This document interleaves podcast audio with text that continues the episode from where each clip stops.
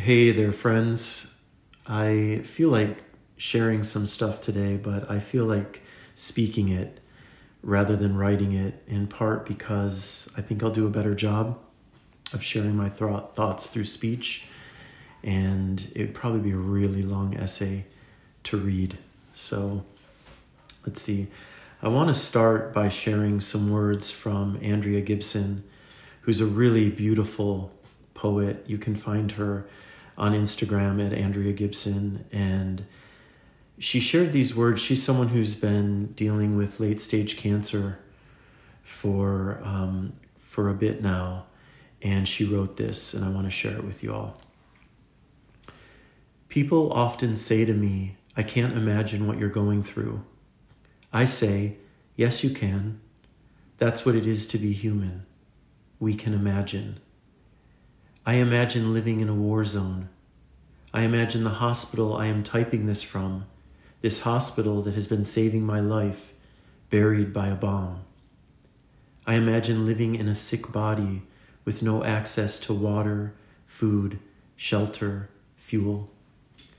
I imagine the insanity that sets in after 2 nights without sleep, and then I imagine my psyche shattered after 21 nights of praying a family member held hostage will be returned to my embrace. I imagine a grief so unbearable it can't be soothed by anything but my hatred. I imagine listening to the world say my mother or father's death was deserved. I imagine trying to dig my sister out from under rubble with my bare hands and failing. I imagine watching 7,000 people die and hearing the leaders of the world say, "I don't believe those numbers." When I imagine war, I imagine it so horrific, my biggest problem becomes tiny in comparison. When I imagine war, cancer is an afterthought, a so what, a who cares. We keep being asked to be guided by words like deserve and owed and fair and right. But each of these words distracts from the question, what choice is the most humane? What choice will save the most lives? What choice will lessen the suffering of human beings? What choice will save the most children? What choice will weaken the flames of this hell, burning the bodies and spirits of so many? For the love of humanity, ceasefire. For the love of the people of Israel and Palestine, ceasefire. For the love of our aching world, ceasefire. I wanted to share that piece because I think she so beautifully and heartbreakingly reflects on the power not only of our imagination, but the empathy that can come from taking the time to put ourselves as much as we are able into the experience of our fellow human beings. No matter where we stand or what we stand for, can we recognize that it is within our power, should we choose to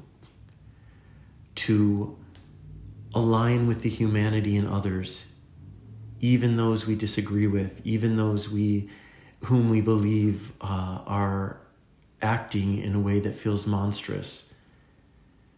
Can we not take the time to imagine what it might be like to be living in their experience, to be walking in their shoes, what it might have been like to have lived the lives that they have lived that have gotten them to the place of being and saying and doing whatever it is they're saying and doing in this moment that we may find so horrific.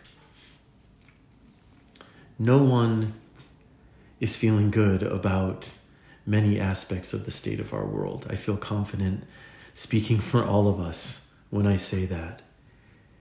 And yet, what I continue to see on social media, specifically where it's all heightened, is a cesspool of violent language, of dehumanization, of one person shaming another, of friendships breaking down and being torn apart because people aren't able to approach not just the war between Israel and Palestine, but everything that stokes within us. We're not able to show up to this situation having the exact same thoughts and feelings about it, as we're not able to show up to anything with the exact same thoughts and feelings about it.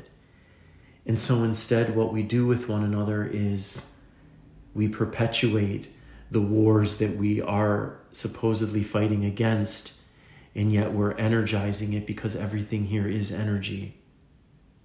And though it may feel like we are powerless as one human being, we are actually incredibly powerful by the example we set and the energy we offer, not only to ourselves and those in our immediate vicinity, but to the world at large. Which is to say, if we are seeking peace, but we are choosing to show up with words and actions that in any way shame and dehumanize others, then we are not acting in alignment with the peace we seek. We are not acting in alignment with love. And I get that choosing love is not always the easiest thing to do, especially when we're seeing a humanitarian crisis like we're seeing in Gaza, and we're seeing the horrors of the terrorist attack in Israel, and we're seeing any number of other humanitarian crises across this planet. It can be very easy to lose touch with the desire to love when there's such a drive in our minds to hate and dehumanize those we feel are hating and dehumanizing others. And yet, whenever I connect to my heart, whenever I am connecting to the energy of love within me and asking it, what do I do? What do I do? The answer is always the same, and the answer is only just love. In my mind, even them, even that person, my heart, of course that person, everyone. And it can feel like a silly thing to be talking about love when people are being bombed and killed every day, not just in the Middle East, but across our planet.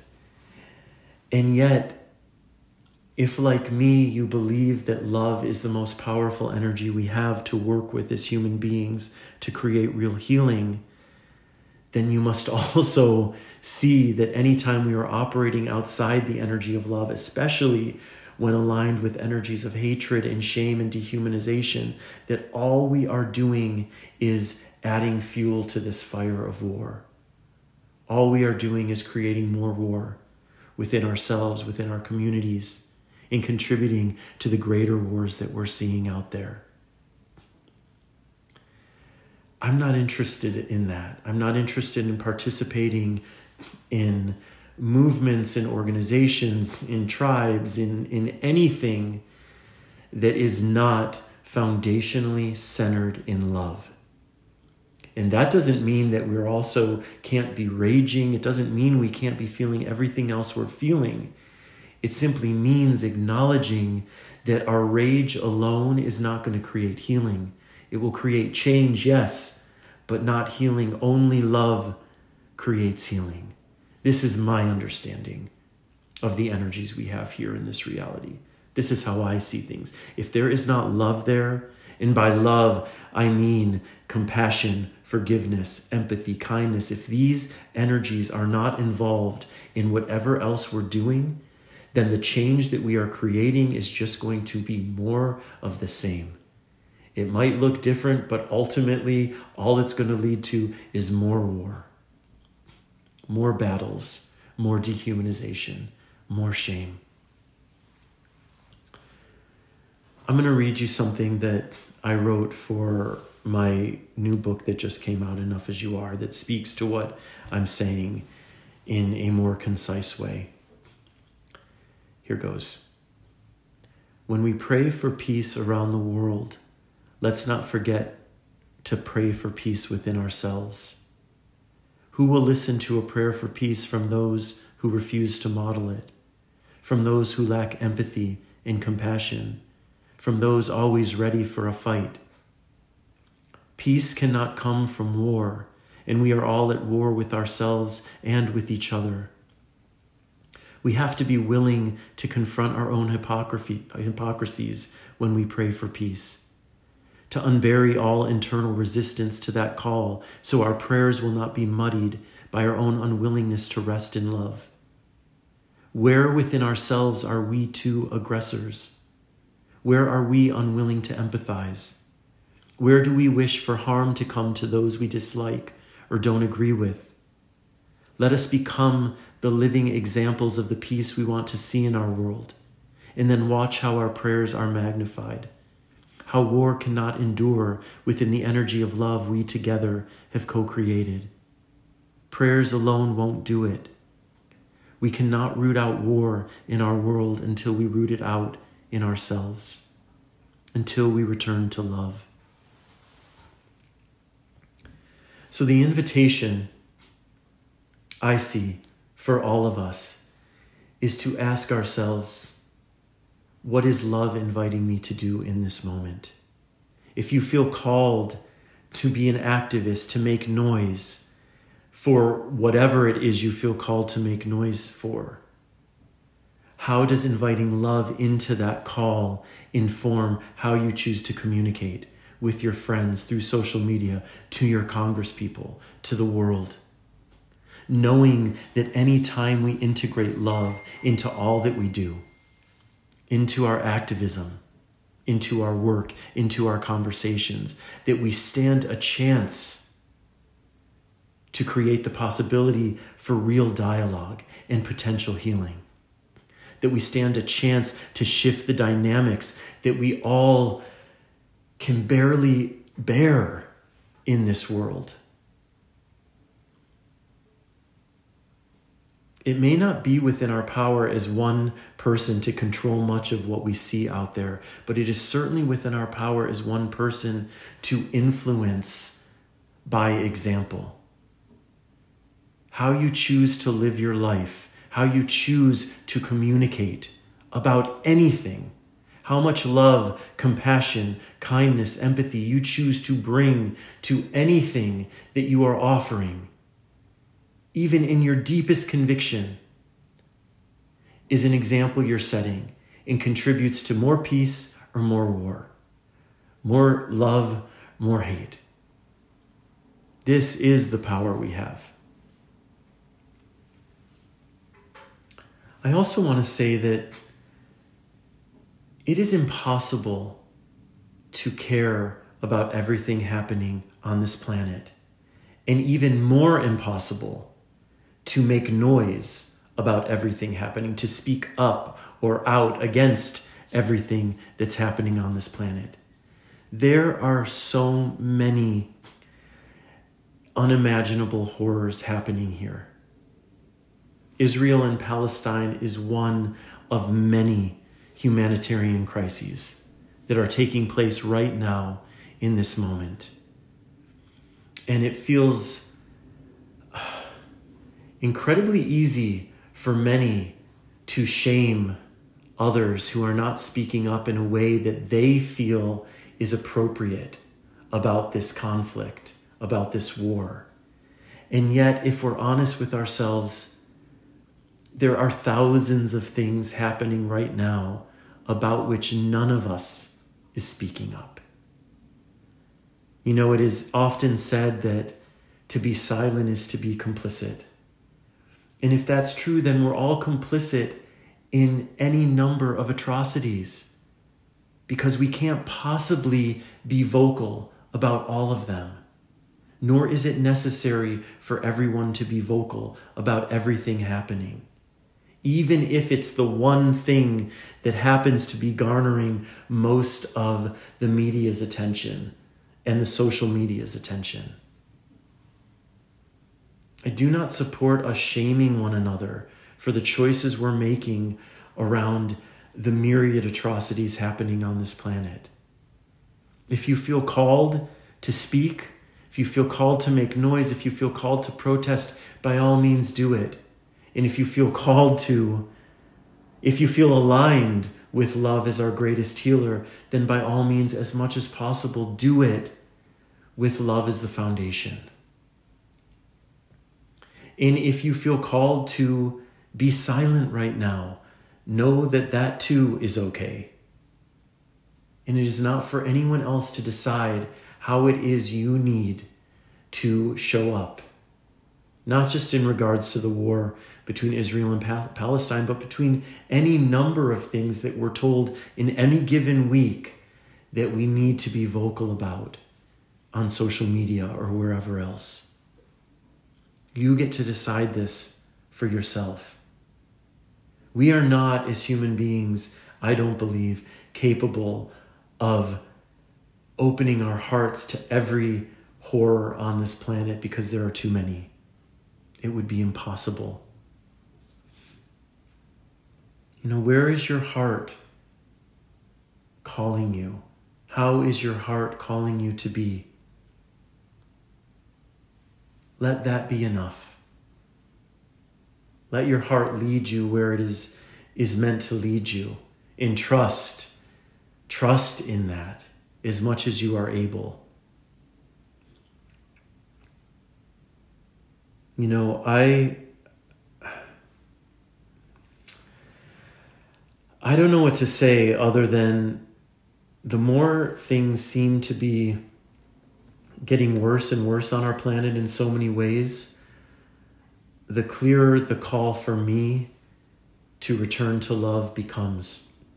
The clearer I see that love is going to be the only thing, a dedication and more of us to the energy of love and the power of love and all that invites into our lives.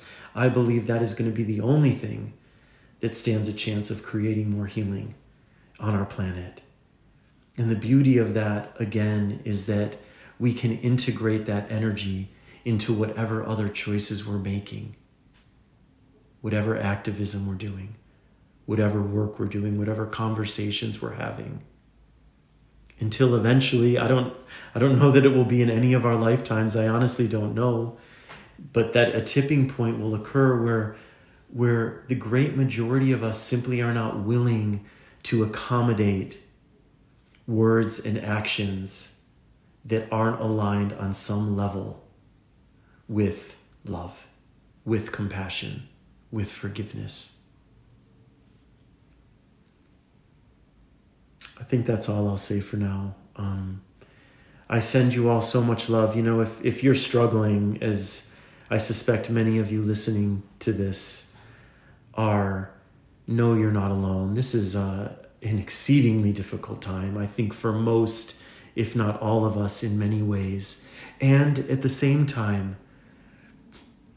I encourage you to celebrate the moments of joy when they present themselves. Like, it is not a mandate that you have to be miserable because of all the misery and horrors that exists on this planet. At the same time, there is so much else happening. Weddings are happening, birthdays are happening, people are sharing their art with the world. There are so many different things to celebrate and acknowledge and give our energy to at the same time. Right? We can hold our hearts open to whatever we want to hold our hearts open to. We can be active in whatever ways we feel called to be active. And we can give ourselves over to celebration and joy if there are opportunities for that.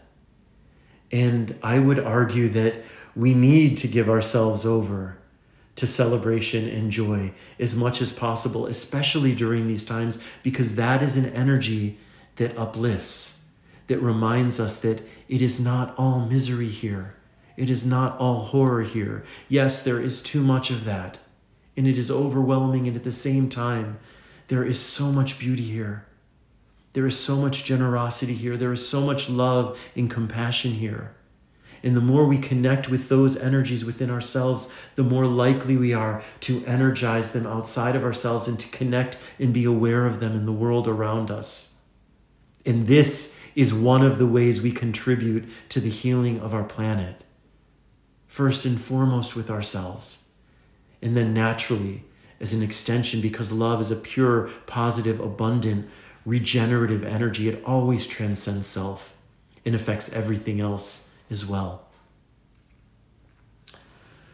I love y'all. I send so much love to you all, to us all. I send so much love to all of the human beings in Palestine, in Israel, and all of the nations, the many nations across this world who are at war, to all human beings who are dealing with very real suffering, to all the children, to all of us, to everyone who is struggling, who is suffering, and just holding a deep prayer for deeper love in all of our hearts and a deeper commitment to that love, and deep prayer for peace in our hearts and peace across this planet. And I love y'all so much. Wishing y'all a beautiful weekend. All right. Bye for now.